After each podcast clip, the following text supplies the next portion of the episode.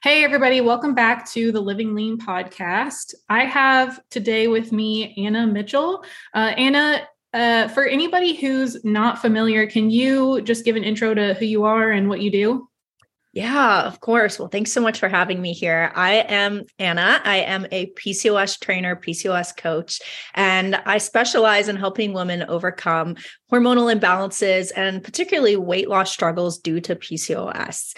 Um, I struggled myself with this for over five years. And after this crazy battle of being dismissed by doctors, not being able to see results, and going with more of the traditional like fitness industry coaching methodologies and seeing my body like not respond and realizing like something something's off here. I realized that a lot of the way that women are treated with pcos in the industry is, is kind of broken. And a lot of doctors a lot of coaches are pushing these extremes that leave women with pcos worse than where they started. So my passion now and, and why i started my coaching business with pcos is because i want to stop people from suffering the way that i have yeah. So you started to notice some symptoms, and then did you discover it through lab work, or how did you find out that? How did you get that diagnosis?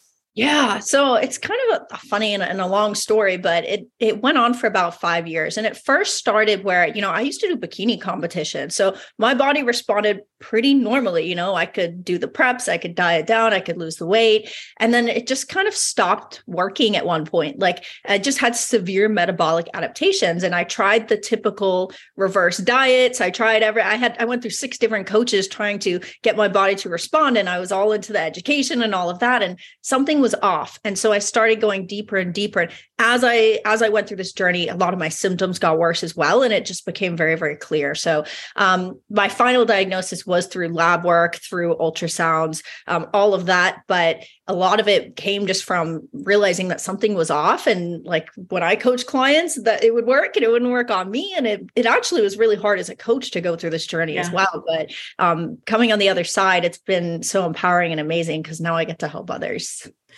Yes, a lot of the listeners to the show are women or are coaches who coach a lot of women. And so this is something that if you've coached for more than a couple years, you've definitely run across this and have seen the associated struggles with it.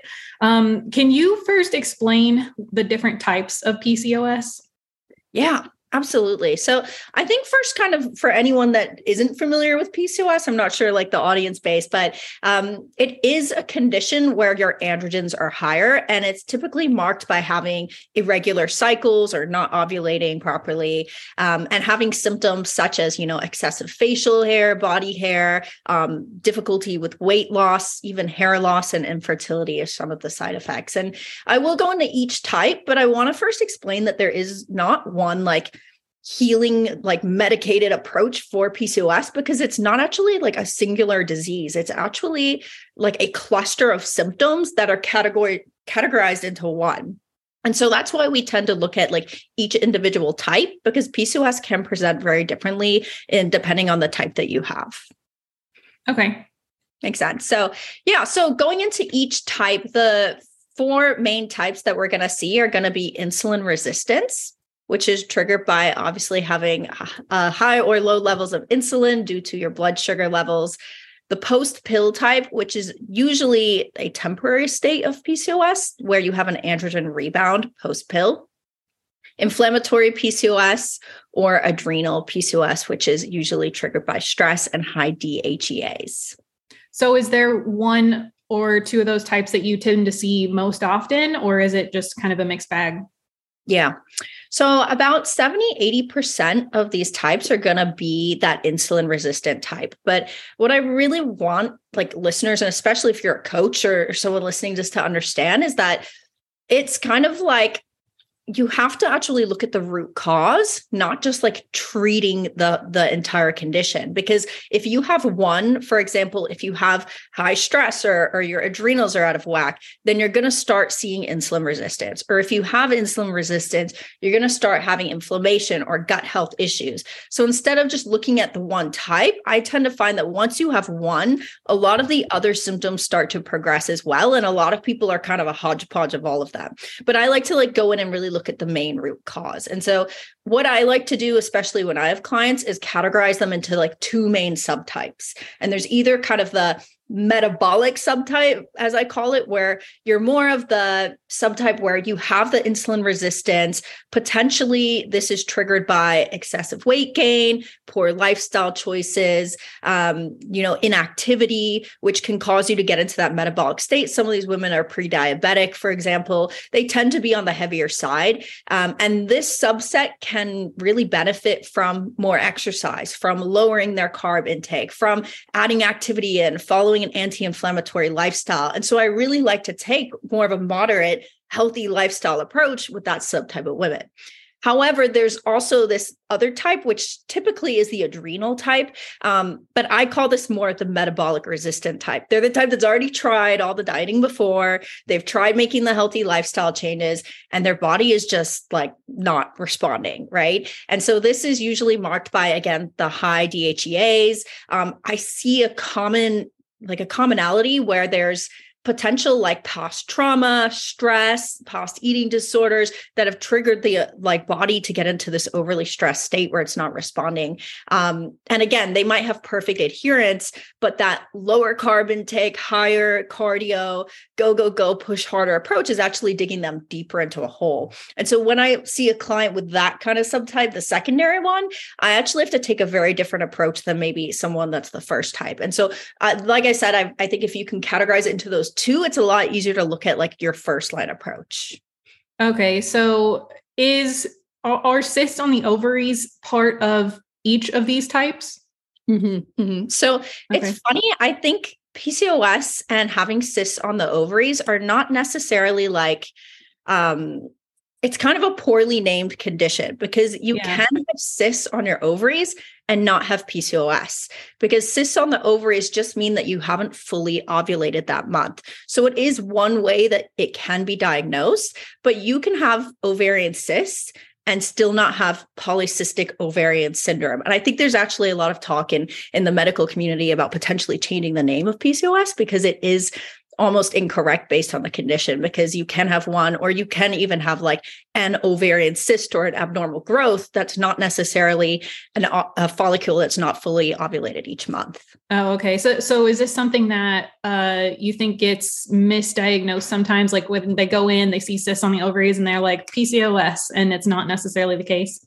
Yeah, yeah, absolutely. Like for example, if you have hypothalamic amenorrhea or you've um, under ate or over dieted or even in common in female athletes, you might not ovulate each month. So you could potentially have those cysts on your ovaries because the follicle hasn't fully matured into an egg and, and ovulated. Yeah. So it can be misdiagnosed and it also is extremely underdiagnosed. About 10% of all women have PCOS, um, yet it's very commonly misdiagnosed or confused because the symptoms are so vague and they present very differently in each person. Yeah, I at one point whenever we were trying to um have we have uh, two boys now, but when we were trying, we we I had uh, I, I had hypothalamic amenorrhea, which I did not know that at the time. Now I see that that's what that was. And they took a scan and they're like, yeah, it looks a little like PCOS ish. And that's all they gave me. They didn't say anything mm-hmm. else beyond that. And I'm like, what am I supposed to do with that information? Which mm-hmm. I now know that was not PCOS. So yeah, it's a, it's a, it's a confusing thing. Um, so I know that the, you said that there are different types with different uh, root causes, but is there any um, thing with lifestyle modification that kind of helps across the board, or is it just very specific to the person?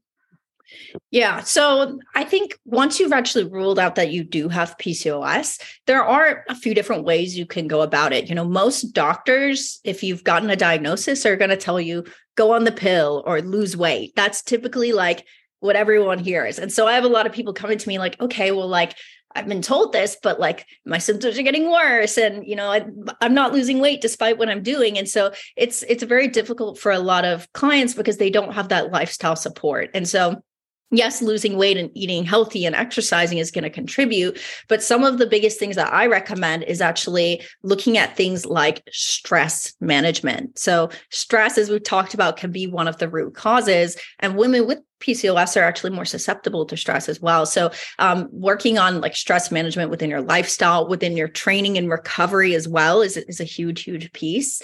Um, balancing blood sugar levels throughout the day, because if you have insulin resistance, we tend to see blood sugar levels kind of spike and drop. Um, regular exercise, again, a bit lower impact. Um, you don't want to be overly stressing the body, but at the same time, you need to have enough stimulus to create progressive overload and, and, actually change the body as well, which is a conversation in itself. But across the board, one of the biggest things that I like to recommend with PCOS and especially nutrition wise is instead of cutting all these food groups and going to all these extremes, I say, you know, start by removing processed foods within reason and replacing them with unprocessed foods, really focusing on getting lots of nutrients, a low GI carbohydrates, um, lots of anti inflammatory fats and healthy fats and oils, really replacing maybe the, I don't like to say good or bad, but some of the more processed things with things that are going to nourish your body is, is one of the first line approaches I like to take. So it's more inclusive than exclusive. I know that w- one of the things that I've seen in your content is like you don't have to cut out gluten and dairy so is it more like rather than focusing on those things that you have to exclude, just focus on including like lots of nutrient dense foods and things that are going to be anti-inflammatory and, and focus on that rather than taking out? Yeah, this is something I'm really, really passionate about. Um, and I talk to a lot with my clients is that, you know, that we have this this health industry that's pushing extremes. And it's the same even for clientele that don't have PCOS. You know, it's like go keto, cut this, cut that. And it usually leaves you more overwhelmed, more restricted, more confused about nutrition than where you started. And yes, we do have to factor in food quality with PCOS. But one thing that I, I like to say is I don't like to cut, you know, all carbs. I don't like to cut all gluten, all dairy as a first line approach. Because if you don't have a problem with it, now we've just demonized a whole food group and restricted your diet and, and left you feeling really overwhelmed. And so, way that I like to look at it is following more of like an anti-inflammatory Mediterranean style diet not a restrictive diet, but actually an inclusive way of eating. And I like to kind of say, like, have you thought of Greek food, which is kind of like the standard for Mediterranean? They still have pita bread, they still have feta cheese, right? But they also focus on tons of lean proteins and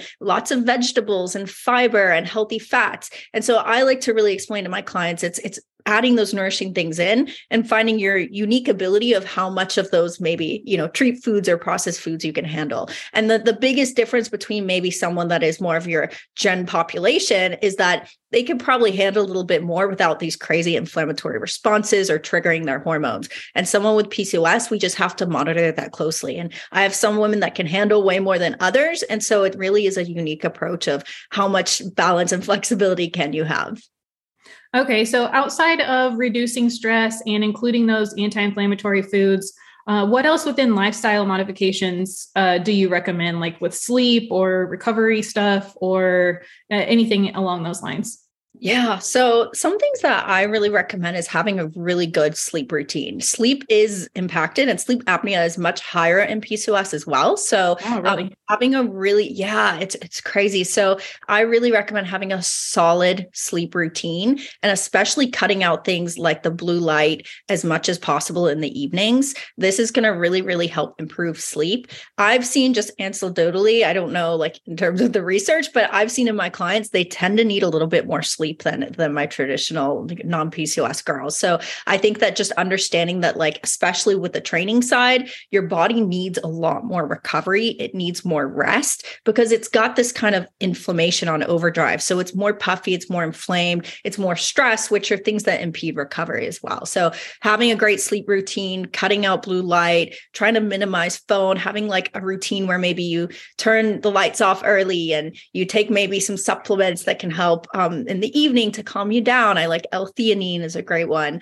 Um, reading or journaling, like stress management plus lifestyle combined is huge. Um, I've also seen things like red light therapy for inflammation and cold water exposure is another great one that I've added in. If if if you're someone that's comfortable with going as far as trying those. I don't know if anybody is comfortable with cold water exposure. it's the worst. yeah. So with sleep apnea, do you think that that is a result of the PCOS or PCOS as a result of the sleep issues? A lot of things in PCOS, I always say it's kind of like a chicken or an egg. Yeah. Like same with the same with the blood sugar. It's like, is my blood sugar high because I'm inflamed? Am I inflamed because of the blood yeah. sugar? Am stressed because of this condition? So I think it's kind of a conjunction of both. I think one is like your stress and your hormones are out of balance. So your body's going to have a hard time getting into sleep and really relaxing and recovering. Um, and then secondary is going to be a lot of times the weight as well can put quite a burden. And a lot of people in this population really struggle because of the metabolic side of things um, with weight. So that's it's kind of a double edged sword. Okay, got it. Uh, so going back a little bit, um, we talked through a little bit of the common symptoms. Um, how do those affect women's health down the road?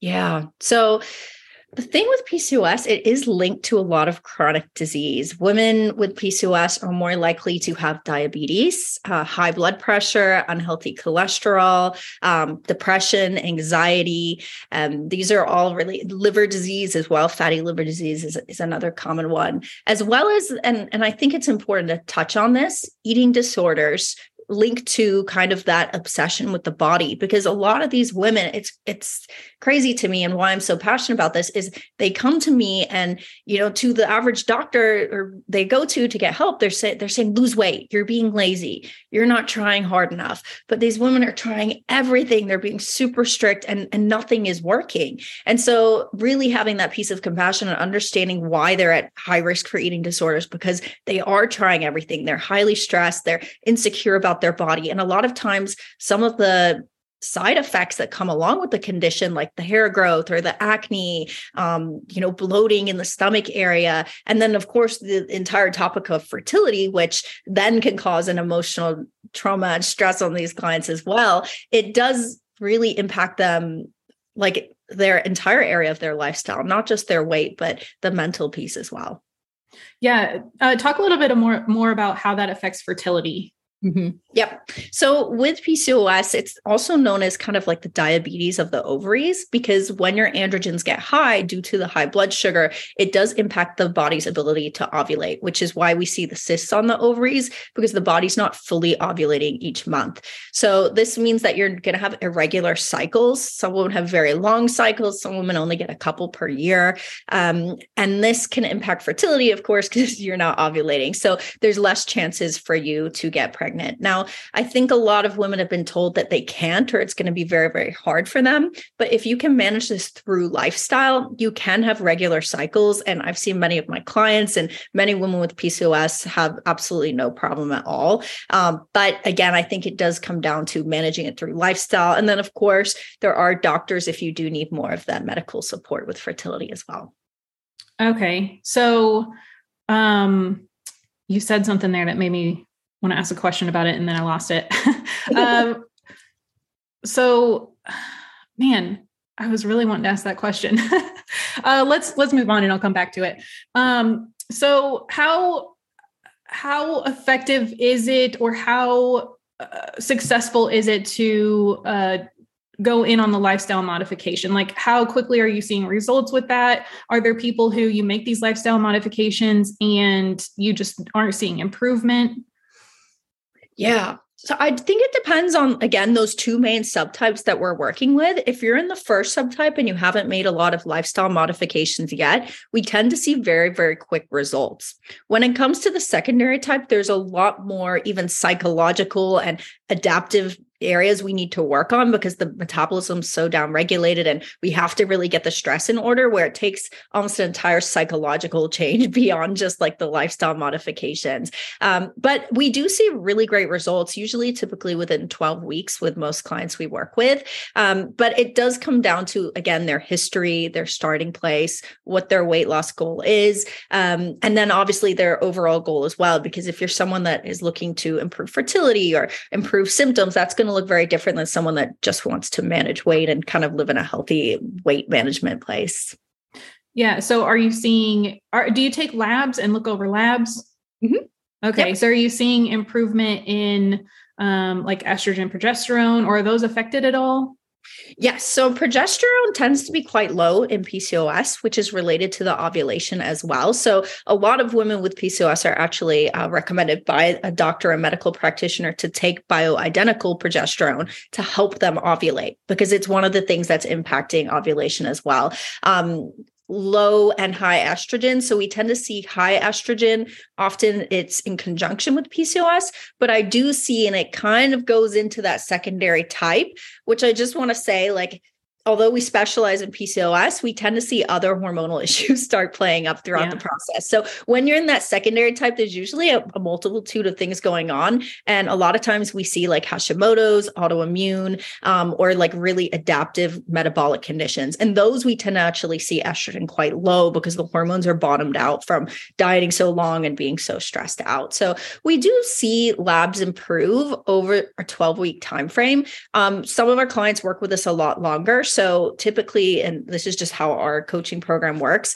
is a majority of the women we work with, we're looking at improving um, their metabolic condition and we're trying to help them lose the initial weight when we're first working with them. From there, and then again, depending where they're at and where they start, we look at really trying to improve things like labs and their individual goals as well. But we've seen some amazing, amazing results, which is just so cool to see. And a lot of what we do is lifestyle. And so I think in the, the PCOS space, especially online, we see people hating on doctors, hating on medicine, hating on the medical system. And then there's like the complete like naturopath, natural way of doing things. And I really believe that like people need support in all areas and it really is a holistic change. So i like my clients to work with a medical practitioner and if they need medication that's an option to them. If there's kind of more of the natural supplementation route as well as well and then you've got the lifestyle the stress management the nutrition and the training piece. And so we like to say it's kind of this full circle approach and when you tackle all those pieces that's where the true transformation happens. Okay, so you've talked about the weight management side of that. So do you have to go in and, and kind of tackle those hormonal issues first and then move on to weight loss? Or do you implement these things that just kind of fix both at the same time a little bit of both. I tend to see a lot of weight comes off pretty quickly with these women when we're actually tackling like the inflammatory and, and blood sugar regulation side of things. A lot of times they're so stressed from trying like these really low carb, you know, keto, kill myself in the gym diets, and their body's not responding. That when we go in, we might actually give them like a high carb diet, high in lots of nutrients and healthy fats and anti inflammatory, and actually maybe pull back their cardio and have them walking and working on stress and they start dropping weight fairly quickly. I mean, the average woman over 12 weeks is losing, I would say 15 to 25 pounds. Now, it does depend on where they're starting, but that's a lot of that is just inflammatory weight and then getting kind of that consistent weight loss coming off. So, yes, within reason. But again, if you have severe metabolic adaptations, there's always going to be outliers where we really need to work on healing the root cause first. Okay, got it. Um, so you kind of touched on supplementation and medication a little bit. Can you talk a little bit more about that side of things?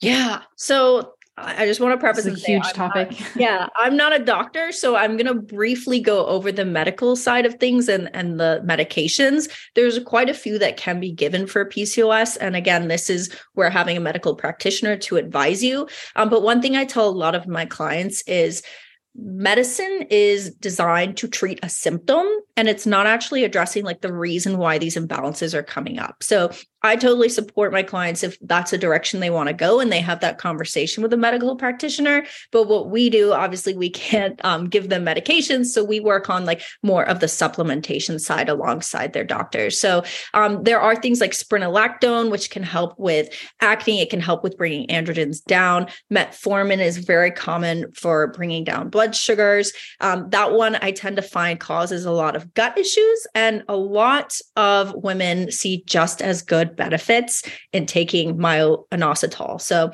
quite heavily talked about in the PCOS space because myo plus D-chiro-inositol helps with insulin sensitivity. It helps reduce the insulin levels. It helps with ovarian function, menstrual cycle regularity, helps with amenorrhea, reduces free testosterone, can help with weight loss, improved blood and lipid profiles as well. So there's a lot of benefits in this one supplement, which again, in some research has been shown to be as effective as metformin without some of the side effects. And it's actually inositol is a carbohydrate. It's even found in some foods. So very little risk taking it very inexpensive. Um, just any myo inositol you can take. Um, but the research has shown it takes about six months of consistent use to get the maximal benefits. And it's not like a, I think all supplements are, are kind of like this. It's it's not like this magic cure that's going to suddenly fix you. It needs to be in conjunction with lifestyle changes. So that's one across the board for all types of PCOS. I'd recommend all women starting. Okay. And uh, are there some supplements that you will use differently with uh, each uh, individual type?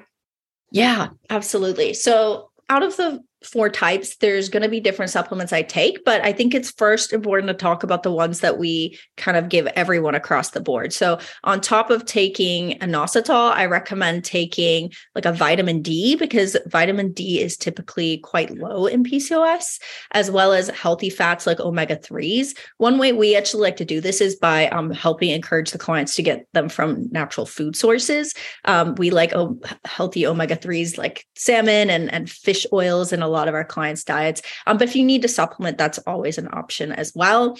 Um, and adaptogens are huge for the stress side as well. So if you're someone with adrenal PCOS, absolutely, I would recommend adaptogens, but also most types tend to deal with a stress issue as well. So I tend to like to add those in. Um, and like I said, L-theanine is great for sleep as well. So across the board, those are ones I recommend. Now, if you have insulin resistance, um, there's things like berberine, which can help. Um, I would just suggest if you're someone listening and you're already taking metformin, adding berberine and inositol on top of your medication could be overdoing it. And a lot of our clients find that if they're taking metformin, they tend to actually not need it when they're adding their healthy lifestyle and supplementation in, and they can wean off medication as well. So is a conversation with a medical practitioner, but it is absolutely possible to manage naturally. And it is important to educate on that as well.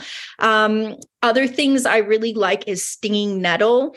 This is really great for bringing androgens down. Peppermint tea helps bring androgens down, so those can work across the board as well. Post pill, I like to really work on almost like detoxing the body because a lot of times there's kind of there's a lot of things going on with the gut from being on the pill, which is again another conversation itself, but also really supporting the body and the liver. So um, things like taking sulforaphane, which I cannot pronunciate, um, is a great one. Milk thistle, um, things like that are going to really support it. Dandelion root tea as well to help with kind of detoxing the body inflammatory. Hopefully, I'm not just like rambling a whole list here for you. No, this is great. For inflammatory, again, we're really working on inflammation. So you do have those lifestyle pieces, um, but then things like curcumin, omega 3s, um, NAC is really great. Um, I like I like giving artichoke. Artichoke is a great one, either eating or supplementing it. Um, it's really great for your gut health as well. So that's something I incorporate a lot with clients. And then again, back to the adrenal, just so we covered again, I really like to use adaptogens, but I think understanding you can't like out adaptogen or out supplement yeah. a lifestyle. So it really is, it's not just, oh, I need to meditate or oh, I need to calm down, but it's like, what is the cause of your stress? And a lot of times it's like we're avoiding things or, you know, we need to feel stress. And so it's almost like this fundamental, like looking at your behaviors and your mindset and addressing that before any of these supplements are going to fix it. Yeah. Um, this is a huge topic, but do you have a lot of clients coming in at this point uh, using semaglutide?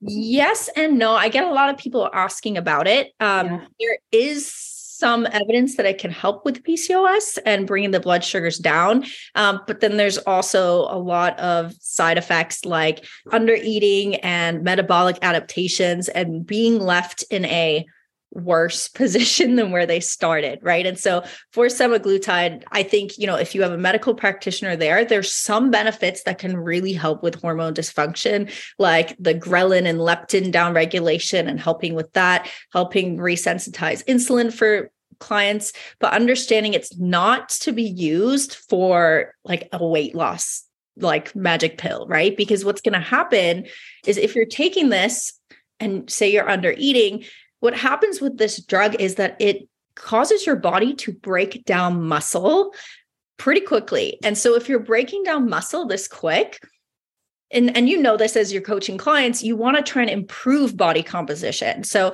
women with PCOS are already in a worse metabolic position to start with because they have a downregulated metabolism. And so we try to counteract that in our approach by helping them build muscle and get strong, which in turn helps improve their metabolic rate. But if you're taking a medication like this, sure, it may suppress your appetite. It might help with some things. It might help regulate blood sugar and cravings, which are really, really helpful. But understand that if you're losing muscle at this rapid of a rate, you're going to be left in a worse metabolic position. And when you come off, and all the research on, on this drug has shown that most people are regaining the weight and potentially more, it is a very big risk factor. So you have to weigh out the risk and reward. Yeah, and if you're you're wasting muscle, especially with that insulin resistant type, muscle is like a sink for your glucose. And so if you have less muscle mass, you're going to become more insulin resistant, which is it's like it helps on one hand and hurts on the other hand. Yeah. Um so just kind of like looking at um, all of this as a whole can you can you give sort of like a sample day with some um, some example meals that would be good in this case or on the other side like uh, some training advice that would that kind of like put together an example day for this type of client yeah, I love this question. Okay. So, in terms of training, like I mentioned, we really want to focus on getting strong. And so, a big issue I see come up is a lot of girls are fearing exercise because they've been told, oh, this is going to trigger so much stress in your body and it's going to ruin things for you. And so understand that how exercise science works is exercise naturally triggers a stress response and that triggers the body to then you know break down the muscle and then rebuild the muscle and grow and adapt. That's how like cortisol stress and exercise work. So understanding that this is not something we're going to avoid. And if you're under training i actually think it's worse because you're basically just causing more fatigue without getting the end result you're looking for right? So i like to say we need to work smarter not harder very strategic. I like to do this by doing um, shorter duration workouts using a bit heavier load and weight, um, long rest periods, and then having like uh, quite a bit of duration between each session so the client can really fully recover. So, this usually for me, I would say is anywhere from three to four days per week in the gym and just being very, very intentional with training. Um, now, an example day of how training looks, it does depend on the client's goal, but I would say I like to start the workout obviously doing warm up sets. So, we're not like straining the muscle, um, getting the body warmed up. And and then going in for more of a compound movement, maybe like a squat or a deadlift or a hip thrust, for example. I like to use multi joint movements in the beginning of workouts simply because we do get fatigued quite easily. So I want to use the maximal exertion early on.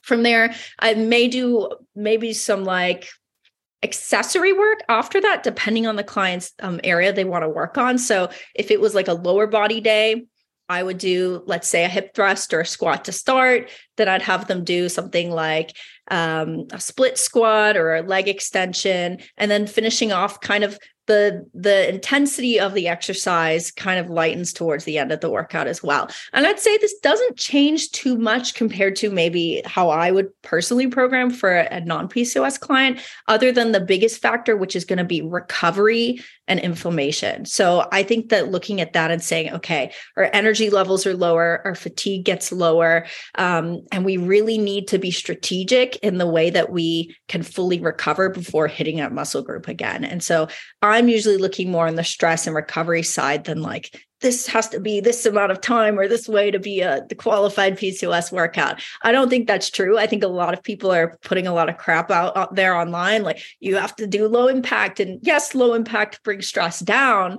but it's not changing your body. So yeah. we need to elicit enough muscle adaptation and growth, but it's really the recovery piece that's going to be the game changer here.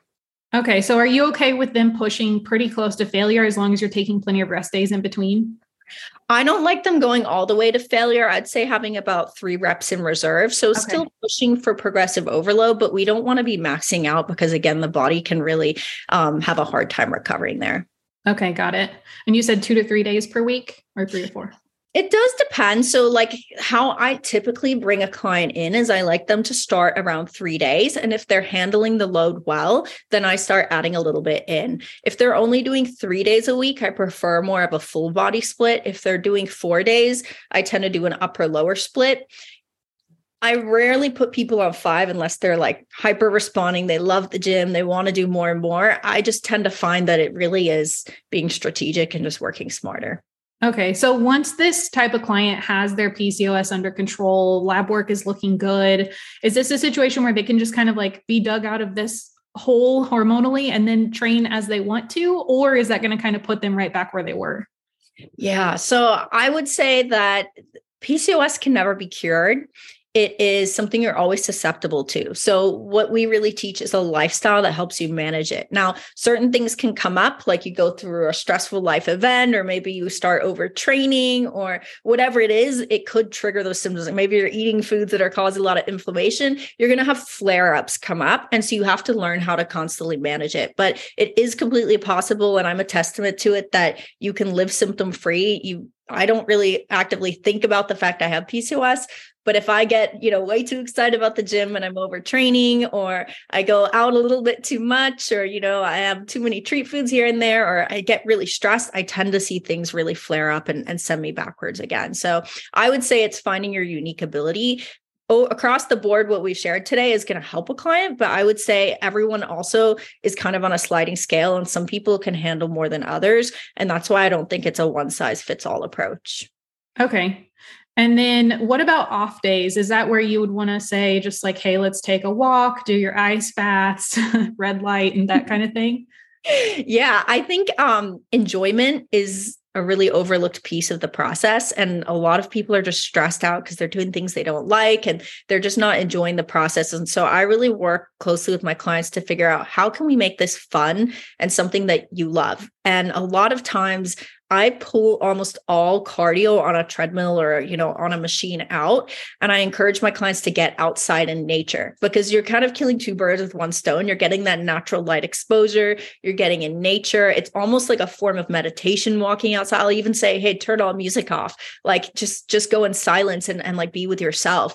And so getting outside or doing things with your kids or learning to dance or whatever it is, is going to be a way that, you know, movement brings joy into your life and movement. And I don't think we should fear exercise with this condition. It's actually going to help with insulin resistance. It's going to help with mood. It's going to help with energy levels. But we have to do it in a way where it's not making you miserable. And a lot of times, I personally love working out in the gym and I love going to treadmill. And to me, that's fun. But I know for the average person, like getting outside and working on their stress is going to have way more benefits than just trying to hit X amount of miles per minute on, on the treadmill.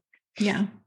Okay. So what about on the diet side of things? Um, is this like are you recommending a certain number of meals per day? Are you giving macros and then like food selection guidelines or do you um, give a specific meal plan? What what's the how do you do that yeah. So it does depend on where the client is at. I tend to find I like to take a three step approach with clients. So giving them a little bit more structure on the front end and then really working towards full flexibility as they've had a bit of free reign. And, and the reason I do it like that is because if you tell someone macros and they just are working on macros, they can kind of figure it out. But when there's so many variables with like food choices and anti-inflammatory foods, it can be really confusing of like, how do I pull all these macros together? And so, how I like to start with most of my clients is giving them a bit more structured of a day. We do work with macros, but then we give them example days of food of what this would look like. And then as we move into each step, we give them more examples that and we start reincorporating different foods in and seeing how their body can tolerate it.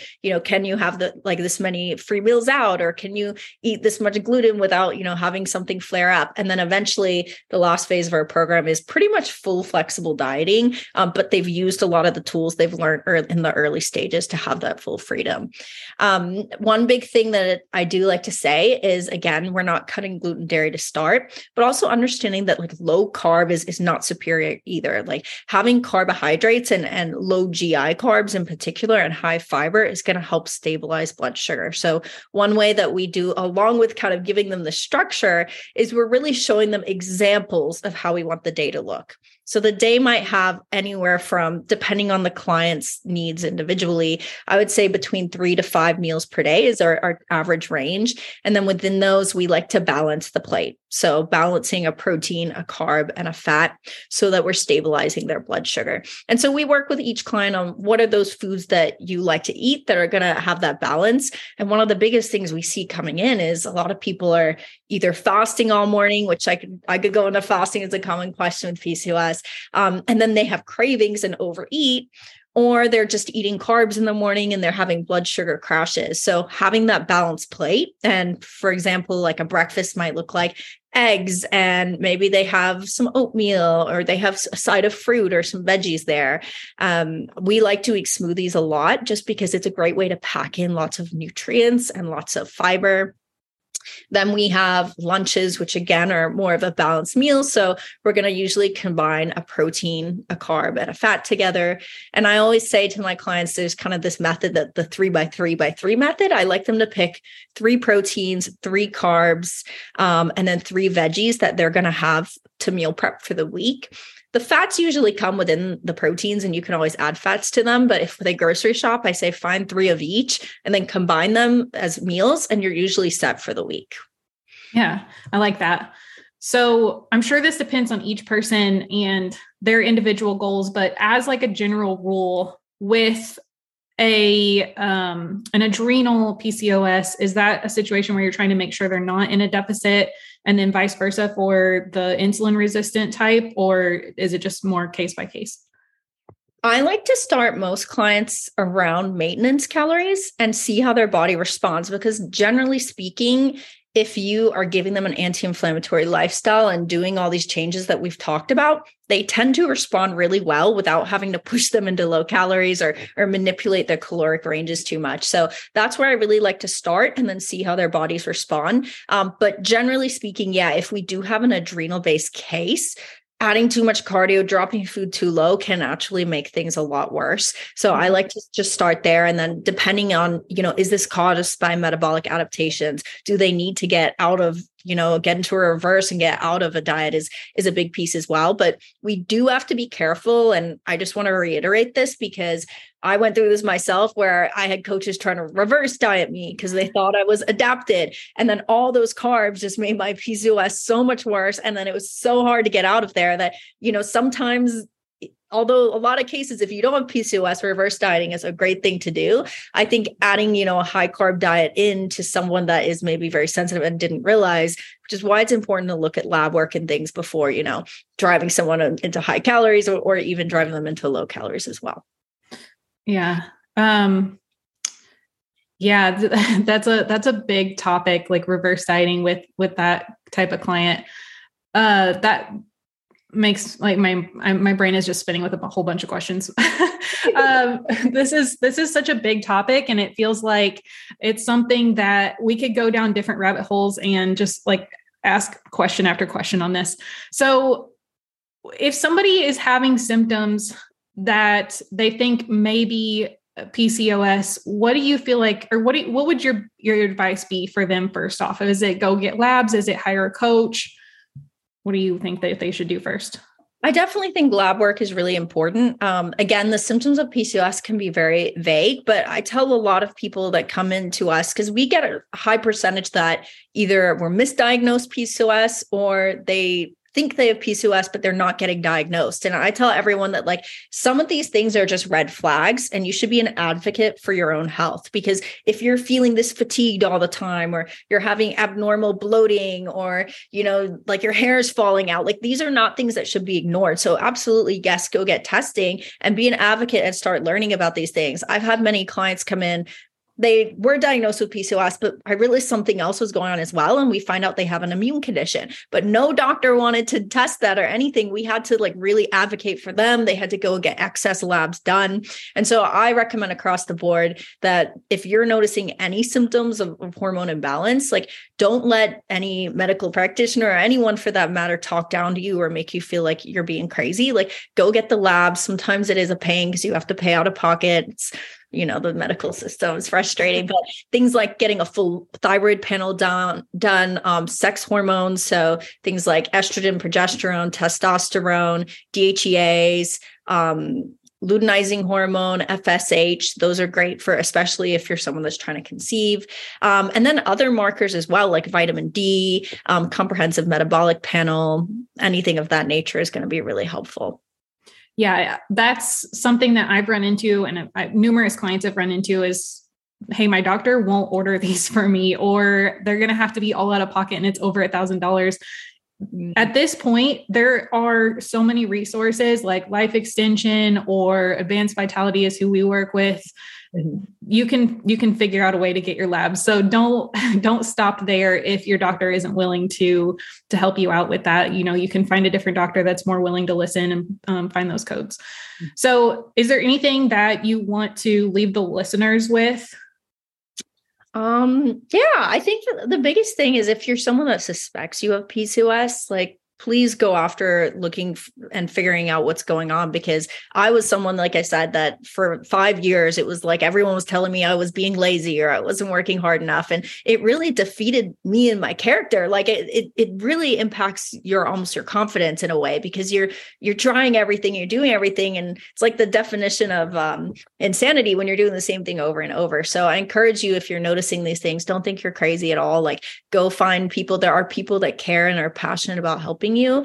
Um, if you're someone that wants more, you know, targeted support with PCOS, we do have a 90 day coaching program, TFL method. We go over all the things we've talked about today. Um, but there's many resources out there. Again, like you said, advanced vitality for getting labs. I like Dutch tests as well. If, if you're worried about, you know, paying for so many different labs. The Dutch is very comprehensive and it does look at all the meta- metabolites, not just the the one level. Because I do see a lot of women coming in as well that say, "Hey, like everything says in range but like things are all off. And i'm like okay well yeah. let's let's dive a little deeper right? So there's a lot you can do and i just say you know don't don't let people dismiss you. Go dig go find the answers.